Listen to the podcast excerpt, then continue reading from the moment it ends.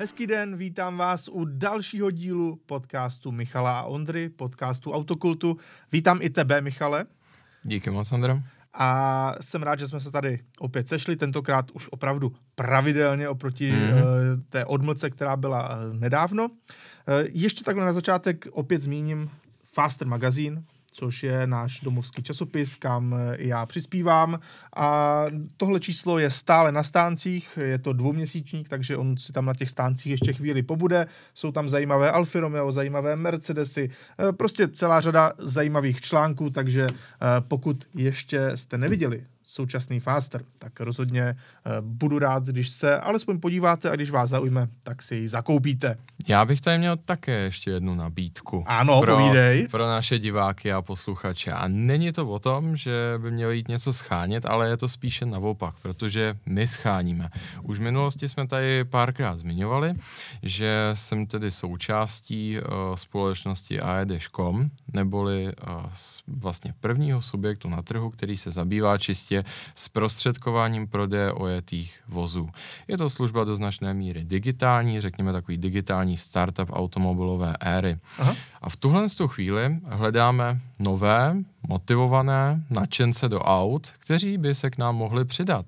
Takže pokud byste měli zájem, aktuálně scháníme nové spolupracovníky. Více najdete na aedish.com, ale zkrátka dobře, záleží to v tom, uh, i tobě by se to, Ondro, kdybys nebyl tak vytížený, mohlo líbit. Určitě. uh, jde o to být komunikativní, dochvilný a spolehlivý a popravdě my to i upřímně podporujeme, aby ten člověk měl, jako řeknu, široký sociální okruh kolem sebe, prostě spoustu přátel, známých a bavilo ho pracovat v auty. Eh, v ten moment je naprosto ideální přidat se do našeho týmu a hlavně scháníme lidi z regionu. Takže pokud bydlíte v Praze, středočeském kraji, to aktuálně není úplně ono, ale zase na druhou stranu těch pracovních nabídek do vzdálenějších regionů je mnohem méně, ano, tak ano. o to jsem radši, že to tady teďka můžu zmínit. Pokud jste z Karlovarského kraje, eh, z Jižních Čech, z Brna a tak dále, tohle všechno my aktuálně hledáme. Takže pokud máte zájem se k nám přidat, eh, vypravit se, řeknu, na zajímavou pracovní misi, a to i v momentě, kdy studujete, anebo vedle toho ještě něco jiného máte, rádi vás přivítáme, koukněte na aed.com do sekce práce a můžete se dozvědět víc.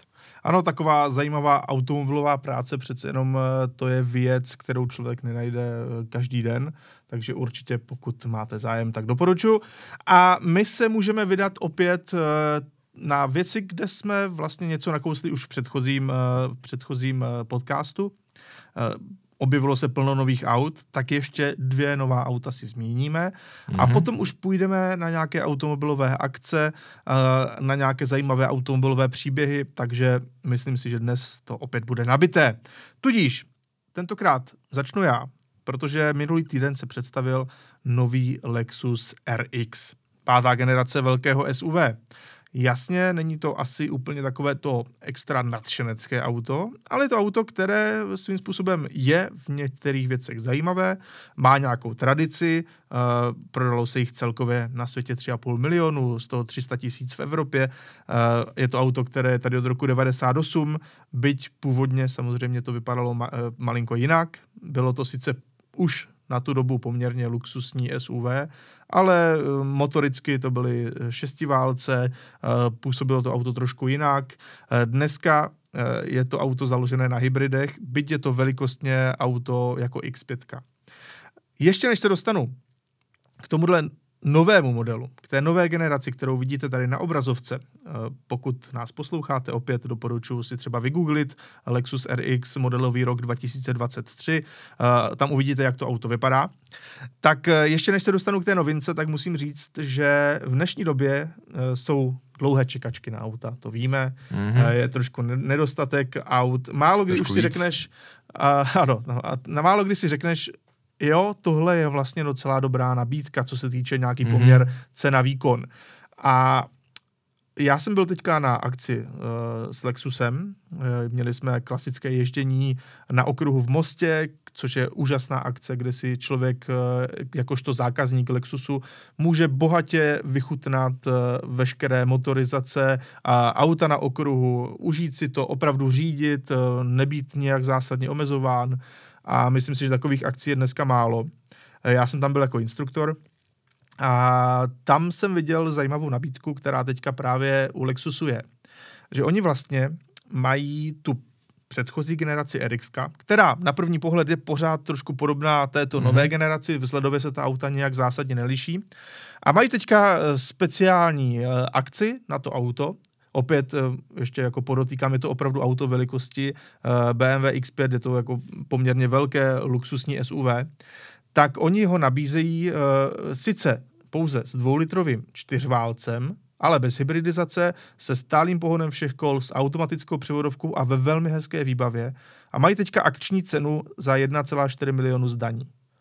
Eh, právě na tohle auto, mají jich eh, objednaných nějakých 200 kusů, je to jakoby jednorázová hmm. Eh, akce jenom na tyto modely, všechny jsou plus minus ve stejné výbavě, liší se třeba barvou, ale za ty peníze, co si dneska koupíš? Máš Kodiaq RS, auto no, de facto o třídu níž, no, právě. s podobným motorem, tady si koupíš opravdu tichoučké, velmi dobře vybavené, prostorné auto na úrovni, Byť není to žádný sporták, není to žádný trhač asfaltu, s dvoulitrovým benzínem to samozřejmě je auto, které bude trošku více žrát, je to tak, ale máš Lexus RX opravdu bezpečné auto hmm. na úrovni za dost slušné peníze. Takže eh, je to čistě má iniciativa, za tohle mě Lexus fakt nějak neplatí, ale mě to zaujalo.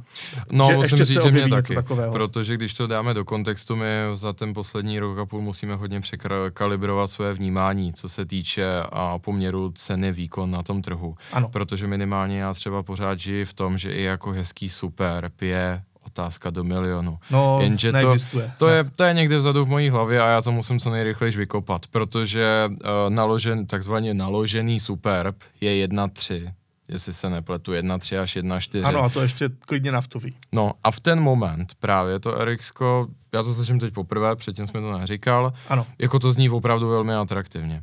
Protože hlavně já můžu říct, a to se bude týkat i toho nového, takový o obecný komentář, to je to nové jsem neviděl, to si viděl, ty vidím ho tady na obrázku. Ano.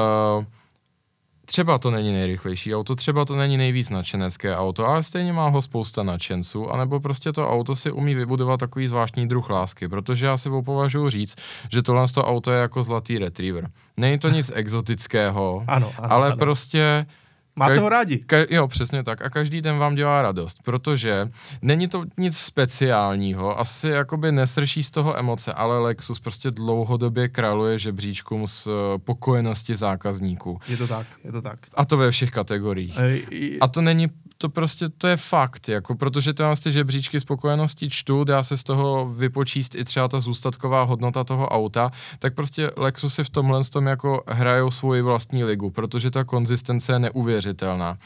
Ano, cílí na lidi, které velice často, které moc nezajímá, co to auto pohání dopředu.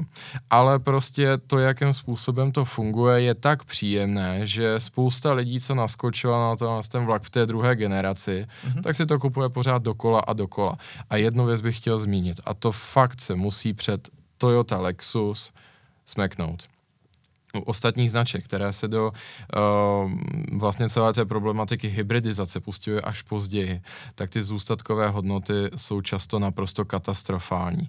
Třeba plug-in hybrid od Mercedesu Ečko, mm-hmm. tak to je jeden z těch tržních případů, kdy teďka jako z druhé ruky to můžu maximálně doporučit, protože to auto je super a dá se získat za neuvěřitelné peníze. Ale ten, kdo ho měl první, tak jako to je naprostá tragédie, protože... Ztratil hodně peněz. Jo, to, ta ztráta té hodnoty, respektive rozdíl mezi pořizovací a zůstatkovou je naprosto jako propastný.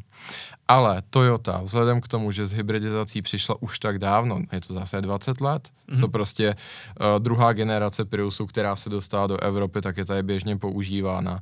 U všech ostatních značek hybrid jsou lidé takový jako Skeptičtí. bojí se, skeptičtí, nejistí, ale u Toyota hybrid beru. Vůbec nikdo to neřeší, všichni vědí, že to funguje a ta zůstatková hodnota těch aut, ať už se bavíme o Priusu nebo RX 350H, tak vůbec nevybočuje z toho normálu. Je ve skutečnosti velmi dobrá a když bych to porovnal s hybridní konkurencí, tou novodobější, tak prostě na těch Němcích jako člověk propálí víc.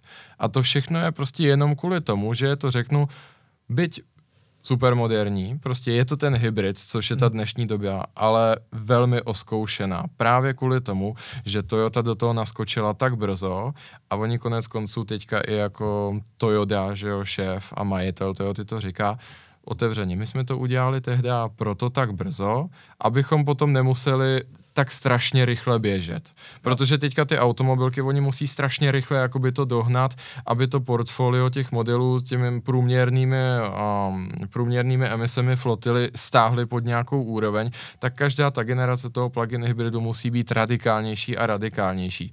A Toyota je v pohodě, protože Lexus a Toyota, oni mají hybridizovanou celou tu flotilu. Oni tam mají velký jakoby rozdíl, velkou marži, v který se můžou pohybovat. A jako nemusí prostě tam mít nejnovější baterky, oni tam můžou mít i oskoušený a mají 20 let zkušeností s tím, co funguje a co nefunguje. A říkám, je fajn, že ty plody z toho ten zákazník může brát, ať už je to ta uh, příjemnost toho každodenního užití, anebo i to, že prostě to auto se relativně snadno prodává.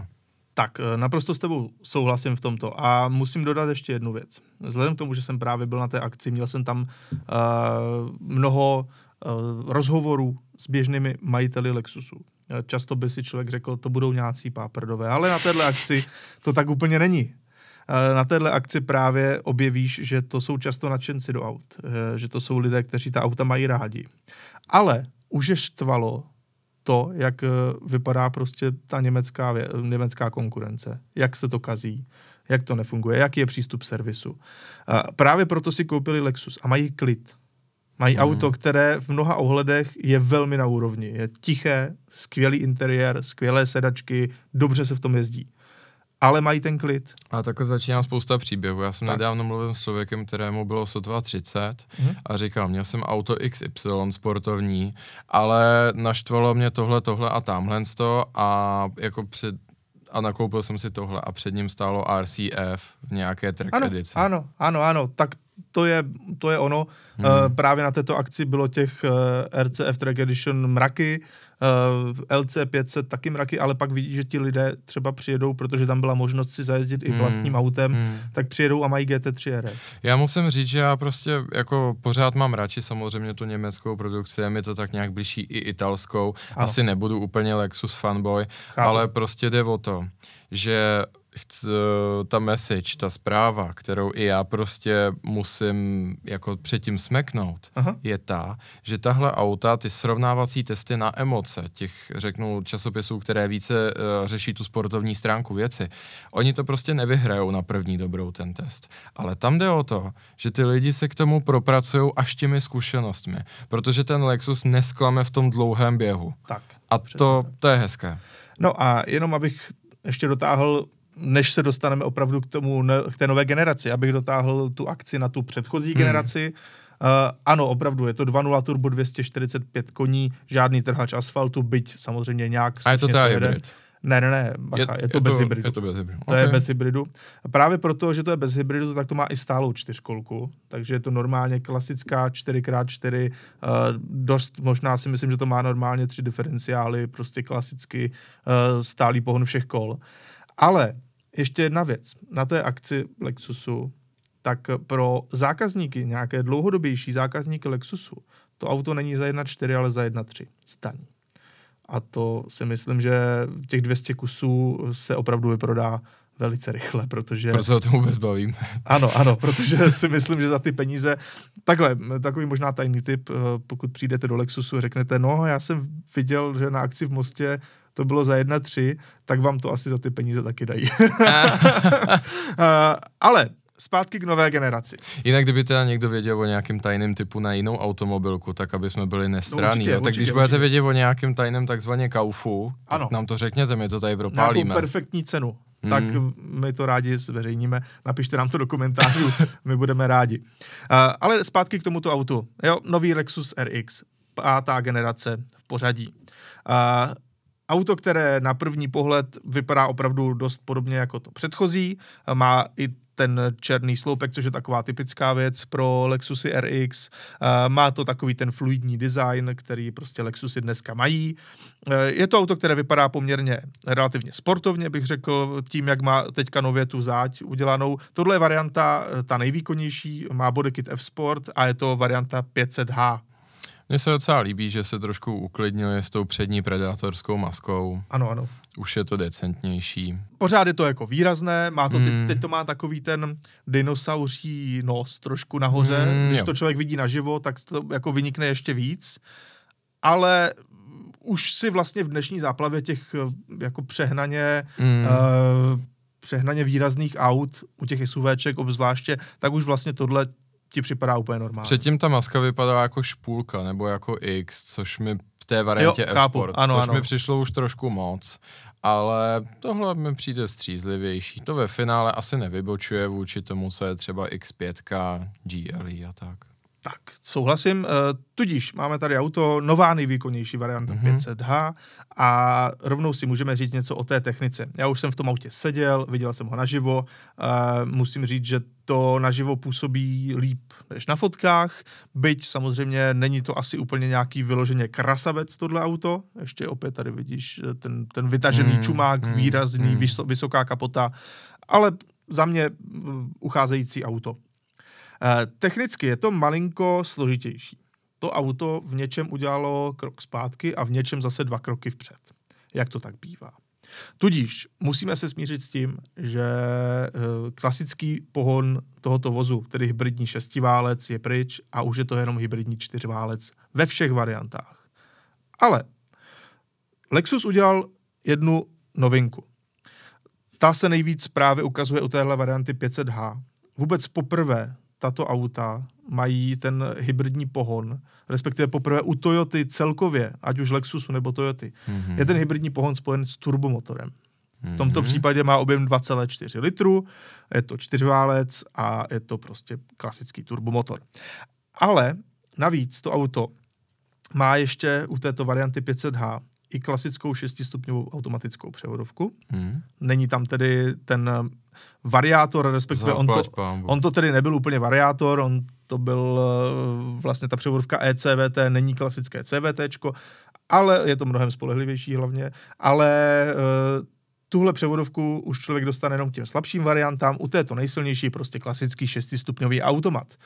Navíc jsou tam dva elektromotory, Jeden je mezi spalovacím motorem a automatem, takže je prostě na té přední ose, druhý je na zadní ose. Uh, celé je to spojené s systémem, který oni nazývají Direct 4, což znamená, že na, mezi jednotlivá kola a hlavně mezi přední a zadní nápravu lze ten točivý moment distribuovat uh, velmi efektivně právě pomocí tohoto systému a je to přes ty elektromotory. Samot, ten samotný spalovací motor tak uh, ten do toho taky zasahuje, ale ten Direct 4 funguje přes elektromotory, hmm. podobně jako u elektrického Lexusu RZ.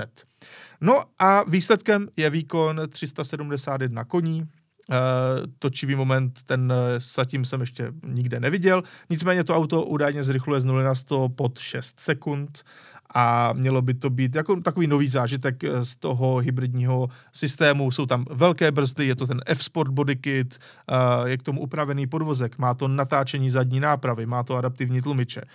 Takže v tomto ohledu to auto šlo zase o ně, poněkud dále. Dále k tomu máme ale ještě další dvě motorizace.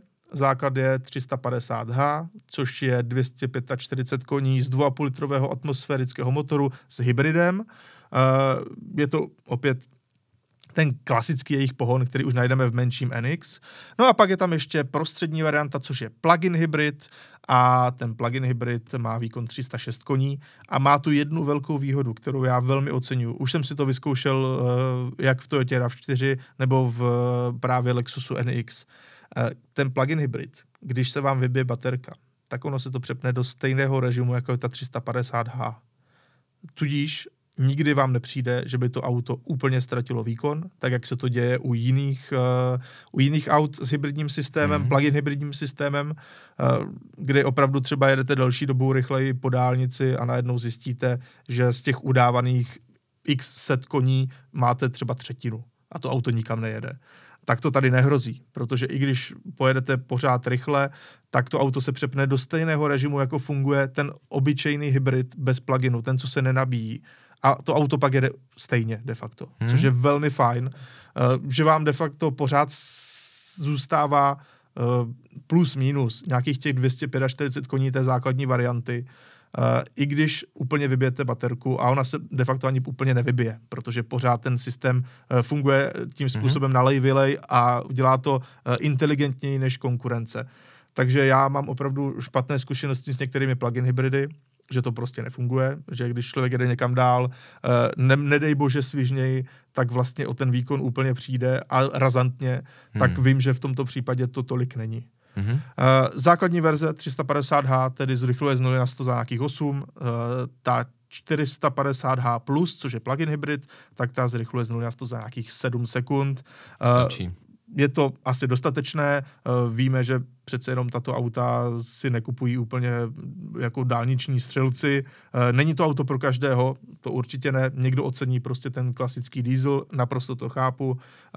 Mně osobně už po zkušenosti s menším Enixem, kdy to auto tohle je s tím dost zpřízněné, mm-hmm tak mě na tom zaujala na tom Enixu jedna věc, perfektní naladění podvozku, co se týče uh, kombinace stability a komfortu naprosto fenomenální. Eh, myslím si, že žádné auto v té, téhle třídě nedokáže eh, jet tak stabilně a zároveň tak hezky filtrovat nerovnosti. To musíme ocenit, protože mě tady zaujalo uh, hned ta statistika, kterou si říkal na úvod, 3,5 milionu prodaných kusů a 300 tisíc v Evropě, no to je jak smíchu, že jo? To, jinými, no jasně, to jinými slovy ilustruje, že mm, prostě ten, to zaměření na tu Ameriku je, jasné. je, je neuvěřitelně.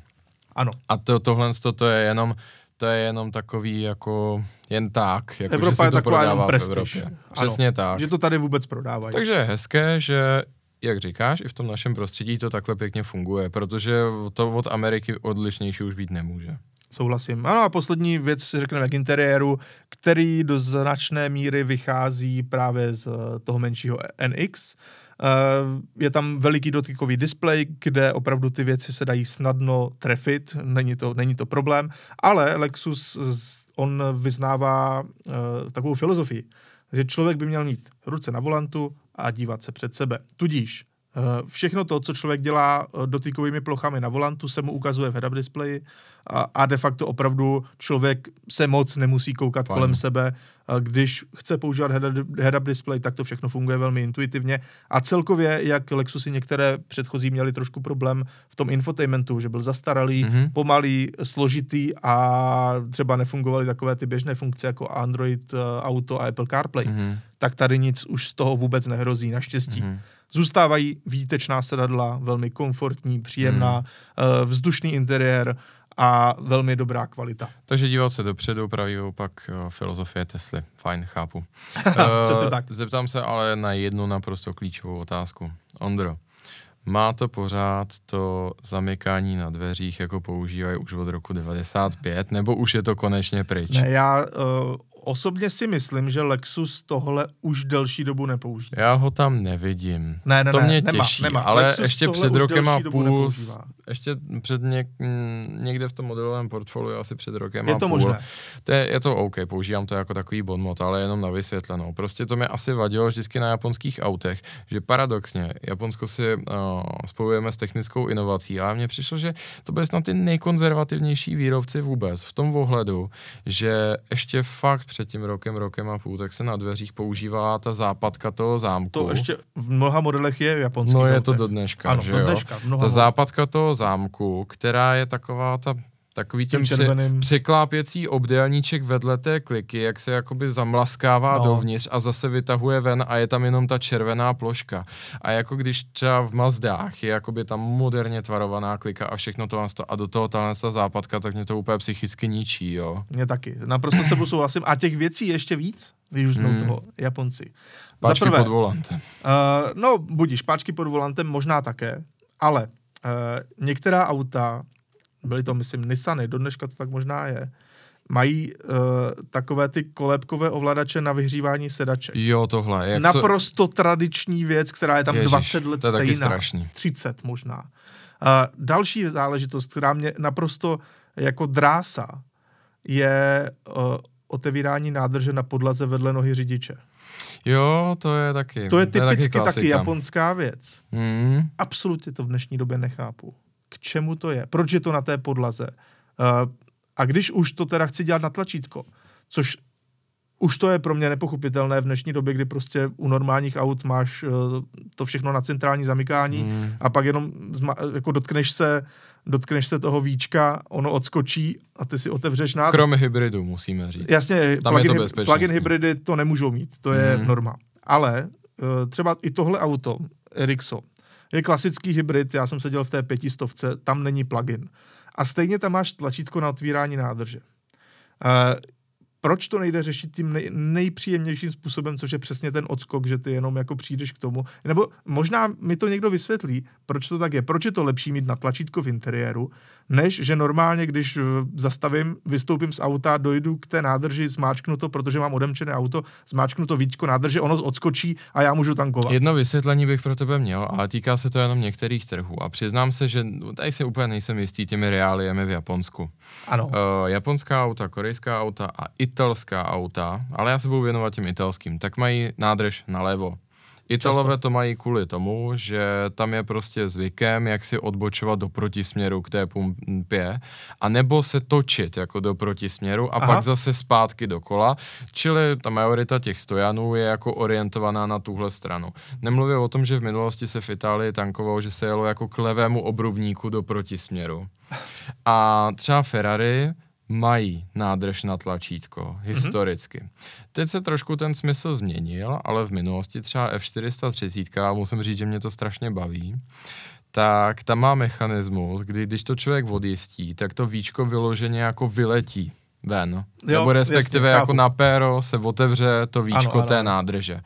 Má to dva důvody, uh, nebo respektive oni souvisí, protože to mělo prý to má smysl i pro sportovní aktivity, že to auto ještě jede a ono vám to dovolí. To auto ještě jede a vy už to odjistíte a v momentě, kdy to auto stojí, tak tam může mechanik vrazit tu pistoli. Chápu. A nebo hlavně, a spousta posluchačů a diváků určitě do Itálie jezdí, tak ví, že velká část pump je obsluhovaná. Tudíž vy z toho auta nelezete ven, jenom prostě té obsluze řeknete o, jako Jasně, čen, čento, čento euro reagací, že jo, prostě mm. jako natankovat za 100 euro a tím pádem vy pořád sedíte v tom autě, děláte si, co chcete a ten nešťastník tam prostě jako natankuje za tu danou částku, vy jenom podáte bankovku z okna a odjíždíte. V ten moment nemusíte odemykat celé auto, což může mít zase jako bezpečnostní konsekvence. Mm-hmm. Takže tam to třeba chápu.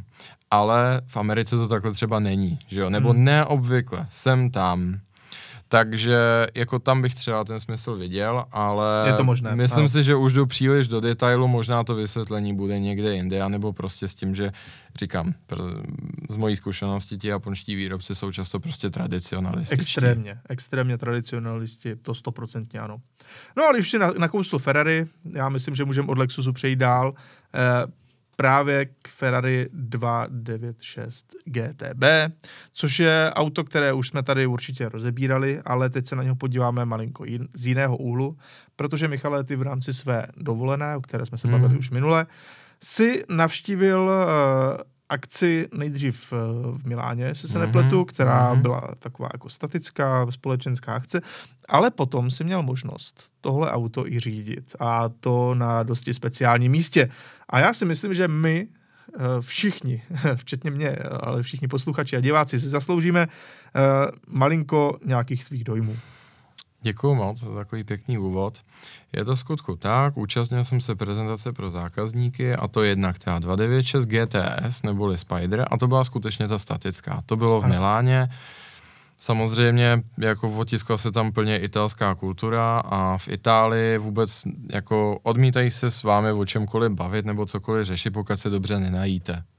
Takže samozřejmě já bych řekl, že to nebyla prezentace vozu, ale to byla fantastická večeře a vedle toho tam bylo 296 GTS.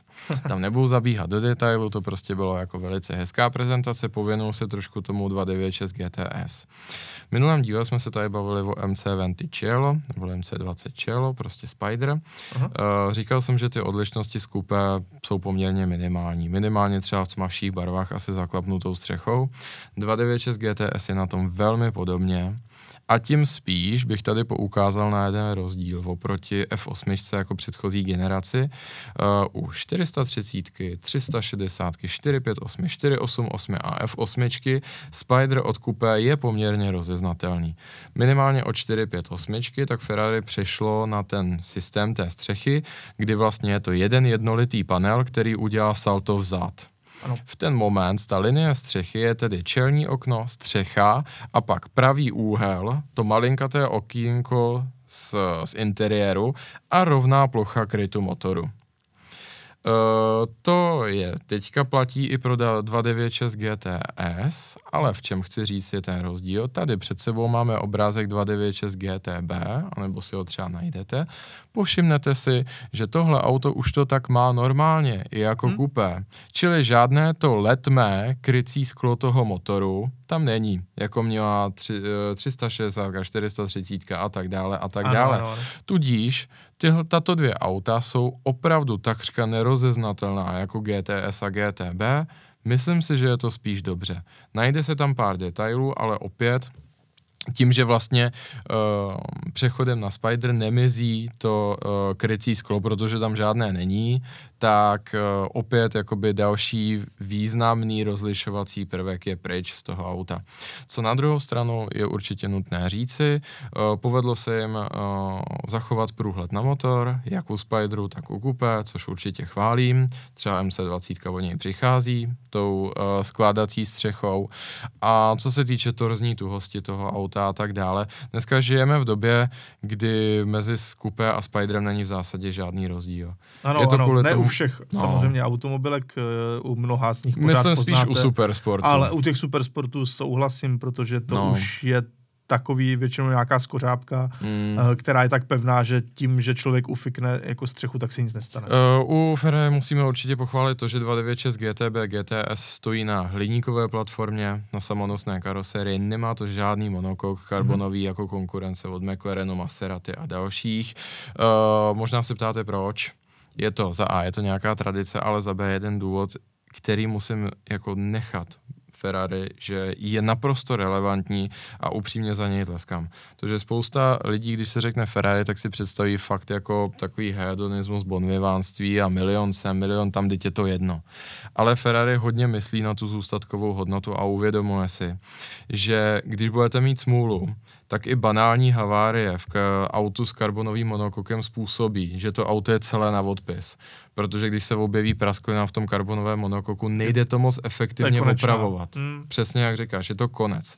A je spousta fotek na internetu, kdy McLaren jenom lehce skočí do škarpy, ale prostě je tam smůla, vytrhne se nějaký závěs toho zavěšení v tom karbonovém monokoku a je prostě konec musí se, může se z toho prodat motor, interiér a tak, ale to auto zanikne, jako to šasí. Ferrari říká, že chce uchovat tu hodnotu toho auta, i když se s ním bourá. A samozřejmě, že ten hliník jde jako formovat a opravovat v zásadě, jak se tak říká, do blba. Hmm. A to je super. I s tímhle s tím, tak ten Spider je pořád kolem 1600 kg, což si myslím, že je skvělý výsledek a hlavně s tím hybridem. Uh, takže opravdu musím pochválit, i jako Sp- i Spider bude existovat ve verzi Assetto Fiorano, která je tvrdší, orientovaná na okruhy, automaticky tam máte jiné obutí, titanové pružiny, což mi teda hmm. přijde jako extrémně zajímavé. Zase na druhou stranu zaplatíte sníženým jízdním komfortem a Ferrari těch posledních 12 let, řeknu cirka, tak eh, měla vždycky to tlačit vlastně víc, je to protože už to měla 430 Scuderia, tak měla vždycky tlačítko na změkčení podvozku. I v těch ostřejších režimech toho Manetína eh, z Assetto Fiorano tohle odpadá. Vůbec, jakoby ten podvozek se stává pasivním, což je docela zajímavé. No, a mně teďka... osobně by to vlastně nevadilo. No, chápu. Já jsem uh, ten člověk, že já zatím, co jsem vždycky řídil poslední Ferrari, ať už to byla Roma, ať už to byla 458, 488, eh, já nevím co všechno, tak jsem byl ohromen tím, jak to auto je komfortní, ale zároveň mi možná přišlo, že na to, že sedím v supersportu, takže klidně bych oželel ten komfort, že by to mělo být trošku jako Dá víc to. spojené s tou cestou. Takže já bych do toho osobně třeba šel. Upřímně, oni ty supersporty tady naprosto chápu jako ten tvůj názor a viděl bych to třeba i podobně, protože v momentě, kdy se rozhodnu, že chci opravdu tvrdší auto a budu pravidelně jezdit na okruhy, nedávám v šanc tolik, jako bylo v minulosti. V minulosti ty okruhové varianty supersportu fakt nebyly k žití, ale dneska u normální supersporty se dají provozovat fakt každý den i na špatných silnicích a i ty jejich okruhové varianty jsou k žití, takzvaně. Já mám spíš takový jako osobní problém, že ta auta mi pak přijdou ačkoliv jako je to rou, rouhání, tak mi Hmm. přijdou vlastně zbytečně obyčejná, když v tom normálně jedu. Je to Chápu. vlastně, že to normálně jede, tak je to tiché, řadí to neznatelně, je to komfortní a já sice sedím v krásném kusu umění, které dokáže šílené věci, ale v tu chvíli, kdy v tom jedu, tak si připadám, že vlastně kdybych jel pětkovým bavorákem, tak se jako nic moc zásadního nezmění. A to může být pochvala i kritika, Ano to, je chápu. poch- ano, to je, ano, to je přesně to. To je pochvala i kritika zároveň. Pochvala je to jako tomu inženýrskému umu. A chápu, že prostě, když si to koupí ten člověk, který už je třeba v letech, tak tohle pro něho bude obrovské plus. A ví, že se to může pak přepnout a že vlastně to auto přitvrdí a, a jako bude to fungovat hmm. zase tím jiným stylem. Ale pro mě osobně, já jsem asi no, v jako jak, takové nějaké fázi, že bych to chtěl, abych to cítil, i když pojedu normálně v klidu Chápu. do práce tímto autem, tak abych jako cítil se výjimečněji. Což si myslím, že ten tvrdší podvozek uh, tomu část téhle věci jakoby dodá. Chápu. Uh, nemusí to být přehnaně tvrdý, já nejsem ani náznakem za, za, zastánce nějakých extra tvrdých podvozků. Vůbec. Ale u těchto supersportů já bych třeba právě tuhle variantu s těmi titanovými pružinami eh, hned využil. A teďka ti předvedu jako obhajobu na tohle to téma a to bude stran těch zkušeností jízdních z 2.9 Českou. I Ferrari to přiznává, je to, tak, je to prostě obecně známo, že s přechodem na ten hybridní šestiválec obecně panuje trošku nedůvěra. My jsme to tady řešili i v podcastu, když to auto vyšlo úplně nové, tak Ano. vlastně už tehdy jsem říkal, že samozřejmě nevím, jaké to bude, ale že ten šestiválec není pro Ferrari tak netypický, když nebudeme povrchní a fakt půjdeme do té historie do hloubky. Musím říct, že oni začali používat i nové názvosloví. Všichni ti, co to auto prezentovali, ty testovací piloti a tak, tak to názvosloví mají perfektně vypilované. Říkají elektrický motor a termický motor. Teďka to prostě takhle rozdělují. Může to znít jakoby až přehnaně, ale musíme se na to zvyknout. Prostě Aha. jakoby tak to dneska je. No a co se týče těch jízdních zkušeností s tím autem. Spousta lidí říká, že tomu chybí emoce, že je to příliš dokonalé a tak dále. Uh, v tomhle tom mám svůj názor a ten zní. Muzea nevyhrávají závody. Závody vyhrává technologie. Když auto brzdí, tak prostě leda, že byste jako někde u nábojů kol ohřívali nějaké jídlo, tak by vám to asi k něčemu bylo, ta vyplýtvaná energie. Ale hybrid, který zbytečně to auto nezatěžuje, a to v tomhle případě moc ne, protože ten batery pak je opravdu malinkatý. Mhm. Ale zajistí, že ta energie z těch kotoučů při tom brždění, které je na okruhu haleluja, tak se prostě nevyplýtvá a něco z toho se může vrátit zpátky, tak to z mého pohledu je prostě přínos.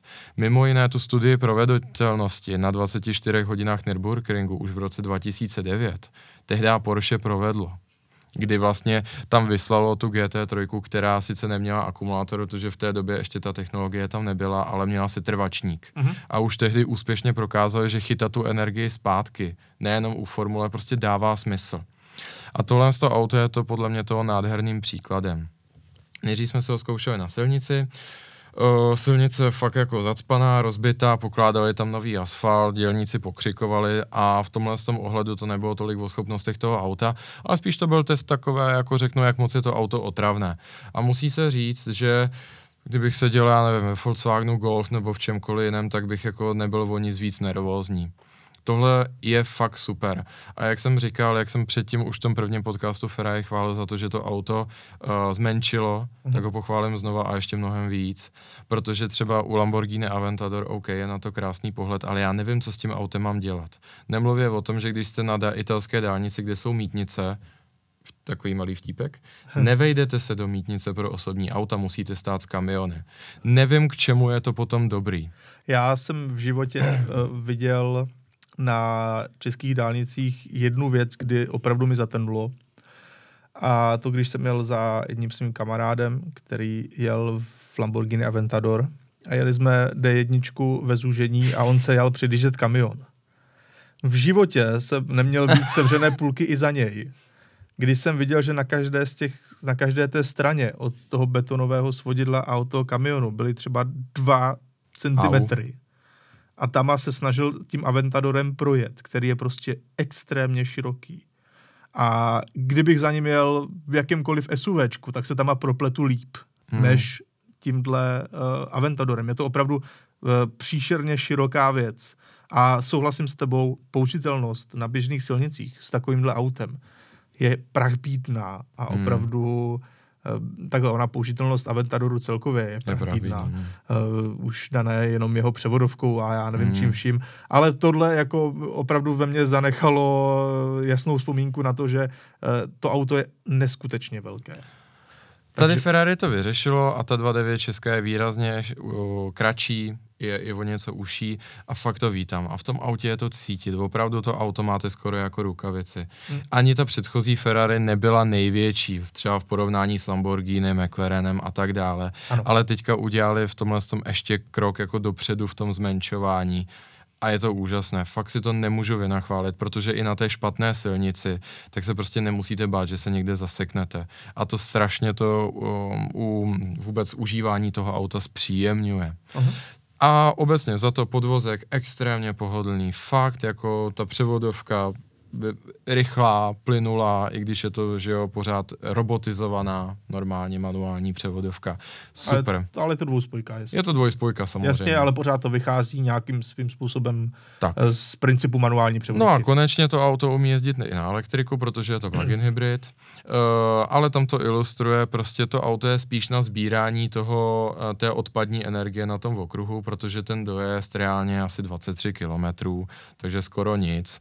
Mně přijde, že to může být užitečné třeba v tom, že pokud je vám v nějaké zácpě toho auta líto a nechcete, aby se tam ten motor zbytečně trápil a vařil, tak v ten moment můžete cvaknout na volantu a budete se popostrkovat jenom na tu elektriku.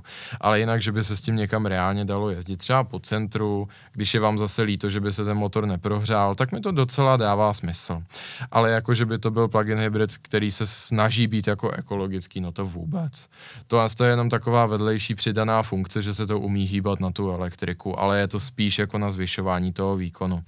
Ale ta akce připojení toho motoru a vůbec spolupráce těch eh, dvou motorů. Jestli to zahraniční média SF90 se trošku vyčítala, tak tady za mě je to dokonalé. Ono to vůbec nevypadá, jako by to byl hybrid, ale vůbec. Tak ono jde taky o to, že u SF90 eh, to připojuje ten předek. Mm, to je samozřejmě zna- pravda. značně ro- rozhodí uh, jako to ten dojem z toho auta. Určitě. Za prvé, eh, to cítíš ve volantu. Za druhé, eh, když jdeš třeba ostře, tak přece jenom to připojení i na ten před, tu přední nápravu, Určitě. to je mnohem citlivější. Zatímco tohle auto je čistá zadokolka i s tím elektromotorem, který jde taky čistě na zadní kola, eh, ten jeho točivý moment, takže to je super. Za mě mm-hmm. jako souhlasím, že tohle je lepší řeč, řešení pro tu čistotu řidičského zážitku, že když už to má být plug-in hybrid, tak ať je to takhle. Ale jako ta akce těch motorů, ta souhra je opravdu dokonalá. Hmm. Hlavně jako i ty testovací piloti k tomu jako vyzývali, ať máme to auto v tom hybridním režimu, schválně ho necháme jakoby chviličku se uklidnit, aby šlo na tu elektriku a pak ho člověk překvapí plynem. Aha. To auto se fakt nenechá zaskočit. Hmm. Uh, ta, ten výpočetní výkon, který uh, vlastně bere z toho snímače na plynu, musí být neuvěřitelný a ten alternátor, který startuje ten motor, tak jako bdělí fakt za všech okolností, protože to auto prostě nejde nachytat. Mm. A konečně potom to jezdění na tom Firánu. Upřímně jako nemám slov. Uh, snažil jsem se k tomu přistoupit jako čistý z papíru, mám zkušenost s F8, 430, i s těmi 12 válci a tak dále, protože jsem si říkal, svezeme se, uvidíme. Uh, uvedu to trošku do kontextu. Před pár lety 870 koní, 880 měla 918 Spider. Auto za milion euro a fakt už úplně to nejvíc, co můžete mít. Dneska to jakoby střední menší Ferrari má 830 koní z podobného systému, taky hybrid a přeplňovaný motor, byť místo 8 válce 6 válec. 918 je samozřejmě atmosféra. Nicméně, ty schopnosti toho auta uh, bych asi popsal takhle. Spousta lidí si říká, k čemu je těch 830 koní, dá se to využít? A to, co mě asi na tom úplně nejvíc dostalo, je, že můžu teďka aktuálně říct, ano, dá se to použít. Protože to naladění všech těch systémů elektronického zadního diferenciálu, toho elektrického motoru, termického motoru, ta souhra a vůbec jakoby s tou kastlí je takovým zvláštním způsobem dokonalá, že při té testovací jízdě, tak jsem měl testovacího pilota, který byl opravdu, řeknu, jako super a velmi otevřený a on říkal, prostě dělejte to, co vám říkám, věřte mi a bude to rychlý. Takže jsem fakt jako dělal úplně přesně to, co on říkal. Hmm. Když jsem mě tak jako oťukal to první kolo, tak pak mi potom říkal opravdu velmi brzo, jako kdy mám chodit na ten plyn. I jsem poznal, že mi říká ty kvalty. Jako hmm. fakt tak, jak to má být. Ne, že by si tam nechával kvalt navíc, abych ho nezabil. Jasně. Jo. A neuvěřitelný. Fakt jako nemám slov, co to auto dovede. Bylo to takový, že jsem ho fakt jako slepě poslouchal mm-hmm. a dělal jsem to, co on mi říká a fakt jsme byli neuvěřitelně rychlí. Ale neměl jsem pocit, že by se to mělo jako zvrhnout v nějaký moment. Opravdu to auto bylo maximálně kontrolovaný. A to je to, co chci říct. OK.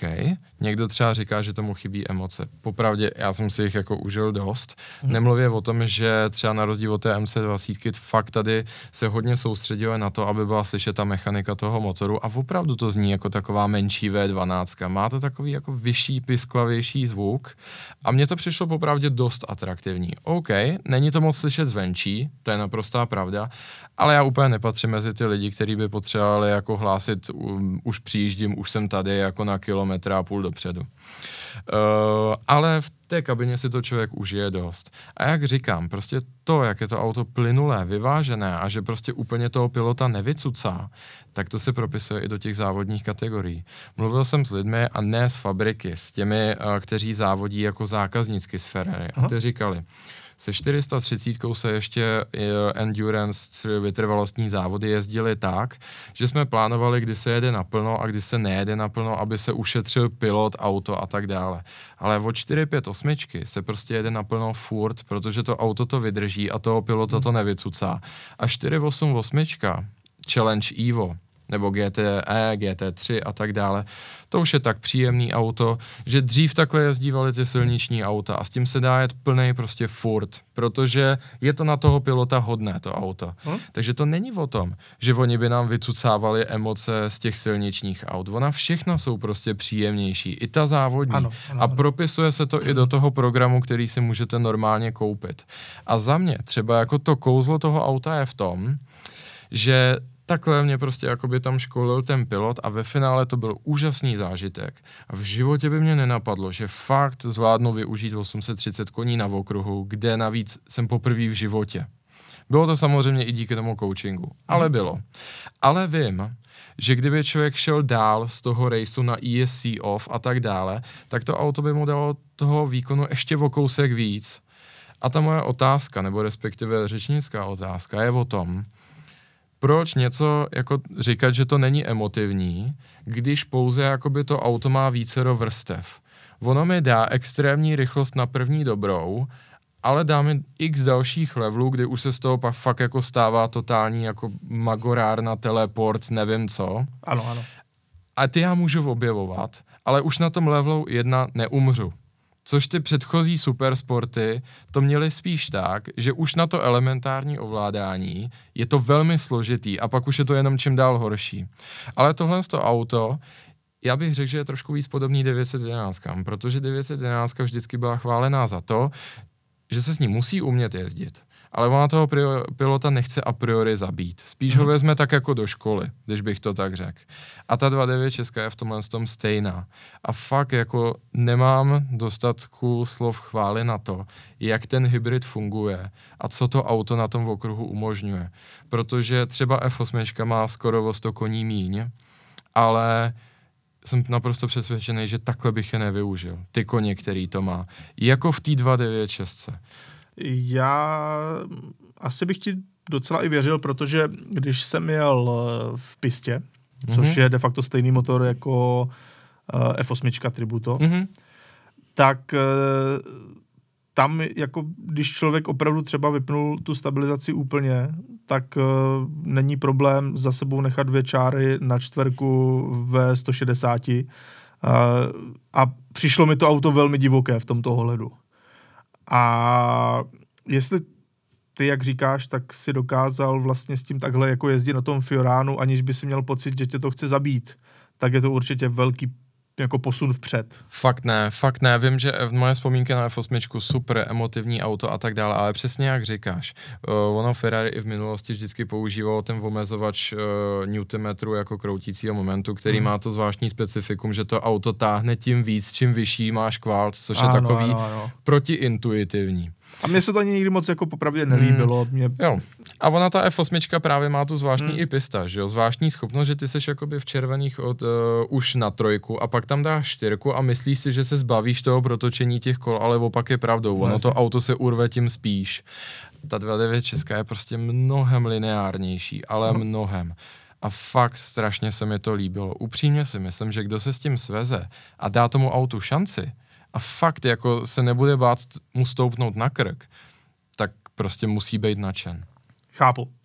Děkuju za tvé dojmy, protože mm, nejen já, ale myslím si, že i většina diváků a posluchačů se samozřejmě do tohohle auta jen tak nedostane.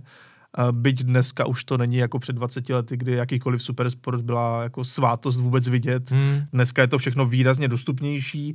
Vím, že třeba na tu 296 je jako mnoho, mnoho akcí pro potenciální zákazníky. Yeah. Uh, už s tím vlastně de facto jelo opravdu dost lidí. Nemluvě o tom, že přiznejme si jednu věc. Samozřejmě není to pro všechny, ale jako ten životní komfort a vůbec ta životní úroveň v Česku se zvedá. se zvedá velmi. Dřív jako ti nejbohatší ve společnosti měli M3, jako to bylo něco, že jo. A hlavně průměrná cena domu zaplatila 70% M3. Dneska, že jo, dřív Ferrari bylo několik domů v České republice. Ano, dneska máš několik Ferrari na jeden dům, že jo. Přesně tak. Ano. Je to, je to všechno jinak, ano. S tou souhlasím naprosto dneska de facto, kdo zdědil eh, barák po babičce, tak si může jo. jít koupit Ferrari to klidně hned. Hmm. Úplně v pohodě. Tím samozřejmě neříkáme, abyste to dělali. Není to ne, rozumný ne. finanční rozhodnutí. Není to rozumný Ale já z toho mám upřímnou radost teďka jakoby v obecně, že prostě ta automobilová kultura tady vzkvétá a vidím, že spousta lidí, který prostě až jde nahoru před pár lety měl, já nevím, E46 323 Ci, nebo jak se to jmenovalo a tak dále. Dneska už prostě hledají M2 a tak dále a takhle to prostě stoupá a stoupá. A i ta auta, o kterém se dneska bavíme, není to totální exotika, prostě těch lidí, kteří to budou moci provozovat na českých silnicích, je dost a bude víc. A navíc je také třeba si jako reálně říci, že i plno lidí teďka investuje třeba do veteránů a nejen hmm. jako investice, jo. ale tím, že si to můžou dovolit, baví Určitě. je to, eh, vědí, že hm, jako když to budou mít, občas se s tím projdou, udělá jim to radost a zároveň na tom neprodělají. Eh, myslím si, že v Česku na to ještě máme dobré podmínky, jak no, daňově, tak vším, že si to můžeme dovolit a buďme za to rádi, opravdu eh, držme se toho, dokud to jde abychom si mohli pořád takhle dělat ještě radost, protože v některých zemích už to prostě nejde. Jinak bych to ještě řekl, jako když se tady bavíme o té ekonomice provozu a tak dále, stejně tak platí, že na 29 Česku dostáváte 7 let servisu bez omezení kilometru úplně no. zadarmo. Tenhle ten servisní plán na Ferrari mě upřímně dostává. Přijde mi to fakt velkorysé. Nemluvě o tom, že jak ty služby té fabriky, kterou opravdu aktivně zajímáte, Ferrari je snad jediná značka, možná ještě z Maserati a pár výjimkami, kde s vámi komunikuje ten dealer, kde musím říct, že ten český jako má opravdu perfektní ty služby, jako opět mm. nemůžu vynachválit, ale hlavně spoustu z té komunikace s vámi řeší fabrika přímo fabrika. Vždycky tam máte otevřené dveře. Součástí té prezentace bylo i prohlídka té výroby.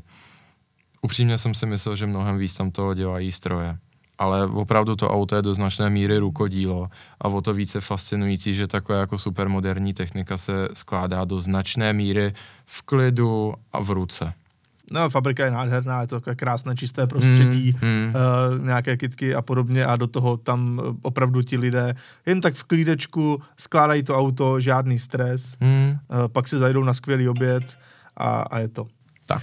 Uh, ovšem, myslím si, že je na čase se posunout uh, od nových aut a trošku nakousnout i ty starší. Tentokrát to bude velká exotika. Je to Nissan, který ovšem vychází z monopostu, nebo respektive z auta pro Le Mans. Eh, a Michal, ty si tohle auto potkal, Nissan R390 GT1, jsou to přímo tvoje fotky. Mm-hmm. A řekl si, že pro nás máš o tomhle autě nějaký zajímavý příběh, protože my máme příběhy rádi a ty tvoje jsou často velmi poutavé, takže prosím, moc tě prosím, abych nám řekl, Děkuju. Uh, o co tady vlastně jde. Tohle auto mě uh, upřímně velmi zaujalo, i v minulosti jsme na něj párkrát naráželi kvůli jeho zajímavému motoru, což je tedy osmiválec V 3,5 litru. ano. Je to tedy nejúspěšnější Le Mans auto od Nissanu za celou dobu. Účastnilo se v Le Mans 1997 a 1998. Uh, proč se tady vlastně na něj díváme a kde se na něj díváme? Bylo to na akci v Itálii, Concorso de Eleganza Villa de Este, což je uh, akce, která má v zásadě historii trvající jedno století, když to tak řekneme. Je to soutěž elegance a krásy, kde se tedy hodnotí, uh, řeknu, starší auta, hlavně veterány, to prominentní místo, tam mají hodně předválečná auta a je to vlastně soutěž v tom, jak moc milujete své auto a jak přesně zachovalého máte. Velice často, celé se to vlastně točí o tom, o renovacích veteránů, jak moc je původní a jak se vám povedla ta renovace, co o tom autě víte, jaké všechny k němu máte dokumenty a tak dále. Není to závodění, ano. je to prostě statická akce, ale, Přesně tak. ale přehlídka vlastně řemeslného umu a zároveň těch aut, které už člověk jako nikde jinde moc nepotká. A vlastně dá se říct i vědomostí. A v tom je to přijde opravdu jako úchvatné, protože je to zkrátka o tom, jako najít co nejzajímavější auto a co nejlepším způsobem ho zachránit.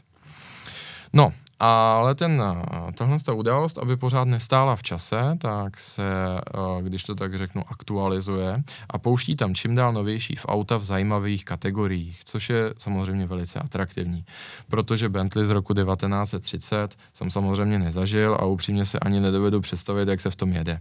Ale auta z Le Mans 90. let a přelomu tisíciletí, to si všichni pamatujeme, měli jsme je jako modílky a moc jsme tomu fandili. Letos se tam objevil tenhle ten zajímavý exponát, který si mimo jiné odvezl jednu z dílčích cen. A jako naprosto právem. Je to tady to R390 GT1, jak jsme si řekli, no ale teď konečně ten příběh. V těch letech, kdy se tohle auto účastnilo Le Mans, tak jakýsi Švýcar Erik Koma závodil za Nissan. Původně závodil v Evropě, ale jako jeden z mála Evropanů, tak vlastně vždycky ho to táhlo k té japonské produkci a Nissan ho povolal do svých služeb do uh, kategorie Super GT, která na domácí půdě, my o tom skoro nic nevíme, ale na domácí půdě to má obrovskou prestiž a opravdu ty automobilky podle toho prodávají mm-hmm. na tom japonském trhu. Ano, Získat ano. tam ten mistrák opravdu něco znamená. A ta auta jsou opravdu extrémní. Vždycky to má podobu nějakého auta, které se dá normálně koupit, ale zase nic moc s tím nemá společného. Hodně to připomíná DTM kolem roku 2005. Tudíž karbon titanová stavba, která má motor uprostřed, a v, Taková jako, kapotovaná formule. Přesně tak, no. A zvenčí to vypadá jako normální auto. On tam tehdy závodil se Skylinem za Nissan, ale ve více do těch kategorií, i v těch normálnějších a tak dále. Když tu přišla ta nabídka, že Nissan se bude účastnit Le Mans, protože Japonci to pořád mají jako takový ten svatý grál. Prostě jet do Evropy, do rodiště závodění a ukázat jim to tam seznámili ho s tím projektem A on tam tedy popisoval, protože on tam byl s tímhle s tím autem na té akci. To trošku prozradím, přeskočím, ale je to klíčové říct. Mm-hmm. A skutečně mu nabídli to angažma jet v tom Le Mans. A to z jednoho prostého důvodu. Oni si váží těch evropských jezdců, protože oni jsou skutečně jako poměrně v tom evropském prostředí ztracení, i ty inženýři a všichni. A tudíž velice často právě loví ty evropské jezdce, aby měli nějaký kontakt s tím prostředím a očekávají, že se jim tam prostě bude dařit líp než těm japonským, protože prostě ty moc nevědí, jako jak si to závodění v Evropě představit mm. a skutečně těch odlišností je tam dost. Nebo už vůbec jakoby taková věc, jak se připravit na ten závod v Evropě, s kým mluvit a tak dále. A proto mu tedy oznámili, že by se mohl účastnit 24 hodin Le Mans a představili mu to auto. Teď už přebírám ten jeho příběh, jak to prezentoval během té promenády tady u jezera Komo jeho to auto natolik zaujalo, že vlastně veškeré jakoby rácio šlo stranou a odmítl tu mzdu, kterou mu Nissan nabídnul za účast v tom závodě. A řekl, že do toho půjde a že tam jako nechá všechno, ale že chce to auto, fyzicky. Místo té výplaty. Ano, ano, ano. Na což mu Nissan opáčil, že to bohužel nemůže, protože uh, to auto, které bylo homologované na silnici, tak existuje jenom v jednom exempláři a ten, že už je zamluvený, o tom, že se prostě nebudou bavit. Buď to měl nějaký insider muzeum, tehdy nevím, jak to bylo. Nakonec prý to auto má do dneška Nissan. Ano, ten modrý kus no, no, no. z muzea Nissanu. A tak mu řek, a tak on jim řekl, dobře, tak aspoň to závodní. Na což tedy poměrně nečekaně kývli. Je sice faktem, že oni ty automobilky krom Ferrari si moc těch svých závodních aut necení, protože většinou jakoby se nabízí ta otázka kam s ním. A jakoby ano. minimálně v minulosti, kdy ještě to sběratelství nebylo na té úrovni jako dneska, tak velice často je taky poslali na šroťák ta auta. Protože ono tím závodem je to dost utahané, ho jako SPZky se na to dát nedají. Takže co s tím? Takže možná i proto souhlasili a Erik Koma teda za účast v tom závodě měl předem slíbeno tu R390 GT1. Ten závod se nějakým způsobem odvíjel, nakonec v roce 1998 získali poměrně solidní místa, byť bohužel jakoby na celkové vítězství nedosáhli, no a to auto tak nějak sešlo z očí. No a on potom, co ukončil závodní kariéru, začal se živit nějakým jiným způsobem a tak, tak pořád měl to auto a s tím snem, že ho zrestauruje, protože samozřejmě po střídání třech pilotů během 24 hodin vypadalo nějakým způsobem. Ano, ano. A pro ten letošní rok si skutečně připravil velkou bombu a to tím, že on už byl přihlášený na tu akci, ale až někdy, v, já nevím, v únoru zveřejnil, že tam skutečně s tím s tím přijede, že to auto už je v pokročilé fázi um, té, toho zrestaurování a že dokonce se mu podařilo to auto přihlásit za, na značky. A ten nápis, co je tady vidět na fotografii, jinak vám ho přečtu, malinkatý nápis M24 ANS, neboli M24 a ANS je francouzský hodin. Jo, tak to je SPZ. Jemu se podařilo to auto jakýmsi zvláštní kličkou dohomologovat ano. a krom toho, že ho tedy celé zrestauroval, tak ho též přihlásil na normální značky. Ono to u těchto aut lze, ale myslím si, že v rámci Evropy jediná země, a to je Velká Británie, Právě tam, Velká Británie je jediná fouka. země, kde se to dá individuálně homologovat v podstatě cokoliv. Když zaběhnu do detailu, tak ona Británie na základě toho svého cool nového odkazu, bych tak řekl, tak umožňuje právě homologovat i pojízdný gauč, kdy tam má vlastně program jakoby pro stavby jeden kus z jedné. A vlastně, když naplníte nějaké základní věci, jako že to má blinkry, pevně přimontovanou sedačku a umí to zatáčet a brzdit, tak ono to dostane značky. Ale povedlo se mu to a je to opravdu krásný příběh příběh, že on z toho tam byl až jako dojatý a upřímně mně to přijde moc hezké, že on skutečně Uh, uh, skoro mi to připomíná tu písničku, když, já, když jsem já sloužil to první léto, tak že skutečně uh, mohl na tuhle tu soutěž krásy a elegance přivést to auto, ve kterém si ho odpracoval. To konkrétní, se kterým protěl tu cílovou pásku v zásadě nejslavnějšího závodu světa, bych řekl. To je opravdu velmi krásný příběh. Eh, Michal, jestli tě ještě můžu poprosit, jenom na začátku si říkal, že to auto eh, je, že jsme se o něm už bavili a že je mm-hmm. speciální tím svým motorem, tak jenom jestli to můžeš ještě připomenout, Co je na tom motoru vlastně speciální? Na tom motoru je speciálního, je to tedy 650 koní v tom závodním trimu, jak se tak říká, 3,5 V8 Twin Turbo. Uh, není to úplně jako oficiální, ale zkrátka a dobře pochází od určité britské konstrukční kanceláře, která ho ale jako nenavrhla úplně na bílém papíře. On tak trošku pochází ze Stuttgartu od Porsche. Jsou tam jako nějaké jeho prvky. Nissan ho nějakým způsobem přepracoval, nebo respektive ve spolupráci s tou britskou konstrukční kanceláří poměrně hodně, abych jim jako nekřivdil. Není to Porsche motor, ale Jasně. je tam nějaká jakoby historická stopa. Ale to nebyl jeho konec.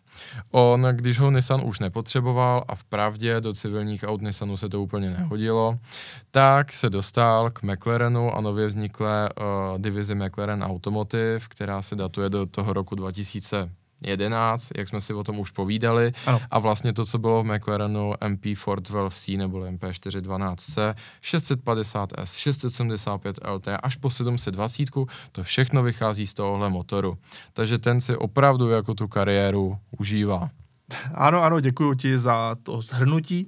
No a máme tady ještě jednu fotku právě z této akce, kde člověk aspoň takhle může na mátku vidět, co všechno tam je. Tady dole je to závodní F40 od Ferrari, a kolem samozřejmě celá řada dalších aut. Opravdu to konkurzu doporučuji právě kvůli tomu, že se tam objevuje čím dál víc těch modernějších aut a velmi často v takhle jako zajímavě namixovaných expozicích. Tahle ta soutěžní kategorie se jmenovala Vyhraj v neděli, prodej v pondělí, což je to známé heslo, na které přišli američtí výrobci, že ano, hodně, ano. hodně otlačil Carol Shelby, to byl vlastně celý důvod, proč Ford utopil všechny ty peníze v Le Mans. A právě, že se tam mohla hlásit auta z uh, závodní první, která měla něco společného s auty, co si dali koupit, právě fakt jako napříč šesti dekádami, protože vidíme tam Kobru, že jo, ano. Shelbyho. Vidíme tam uh, Alfa Romeo TZ od Zagata, která také vychází z určité míry z civilního auta. Vidíme tam Porsche Abarth, pro ty, kteří nevěděli. Existují Porsche, které předělal Karlo Abarth, což si obvykle spojujeme hlavně s Fiatem. Vidím, to byl Rakušák. Ano. On, eh, on eh, byl jako německého původu, ale miloval Itálii natolik, že si změnil jméno a odstěhoval se tam. ale i proto uh, pracoval na Porsche. No a hlavně tady vidíme F40 LM, což je docela monstrum. Uh, Ferrari původně s F40 závodit nechtělo, ale nezávislá dílna, ale spolupracující s Ferrari Michelotto, tak se do tohohle závodění pustila a vzniklo tohle. 780 koní z turbomotoru, závodilo to proti McLarenu F1.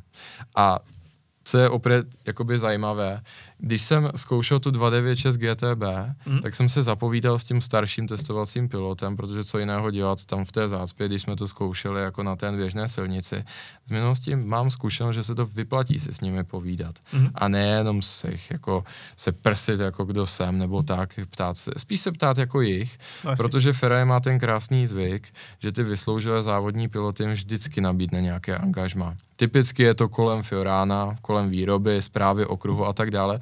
No a ono z něj nakonec vypadlo, že to byl on, kdo zajel to rekordní kvalifikační kolo v Le Mans s F40 GTE a porazil McLaren F1 v tom roce, ale jenom v kvalifikaci. V tom ano, roce, ano. kdy McLaren F1 celkově vyhrál. Takže jsme si krásně popovídali, on mi vysvětlil proč, na čem to tak nějak prohráli. A je to, to je spousta povídání, jako myslím, že na samostatný podcast nebo video třeba se na to někdy dostane, ale uh, ta zpráva, kterou z toho chci jako dostat je, doporučuju se na tyhle ty akce dívat, Uh, není to jenom Concours de Elegance nebo Concours de Elegance u jezera Como. Uh, nicméně před příští rok třeba doporučuji tam vyrazit, protože zajímavé je, že ten ekosystém kolem toho konkorza, které je poměrně drahé a limitované lísky, tak se ale čím dál víc nafukuje. A letos už tam byly tři další akce, které každá sama o sobě by stály za to a byly čistě pro veřejnost a v zásadě zadarmo. Takže hmm. upřímně doporučuji, nemluvě o tom, že tak v dost blízké návaznosti, tak byl třeba ten uh, Motor Valley Fest v té modeně když prostě se budete dívat na Itálii a květen, dá se tam toho spousta zajímavého zažít. Uh, tak my ti pro dnešek děkujeme za tvoje dojmy. Uh, nejen já, ale myslím si, že i diváci tohle a posluchači velmi ocení. Uh, a vlastně na tvůj výlet do Itálie, kde tohle byla jedna z těch jeho částí, se opět ještě, myslím, podíváme. Myslím si, že nám tohle téma ještě uh, tady bude rezonovat. Hmm. Ale pro dnešek už skončíme, zase si dáme chvíli klid, týden uh, dáme si představku týdenní od podcastu, ale opět pravidelně se uvidíme zase další středu. Takže Michale, děkuji ti za tvoje Taky povídání. Děkuji. Já děkuji vám, našim divákům a posluchačům, že jste tady s námi. No a uvidíme se, jak říkám, zase za týden.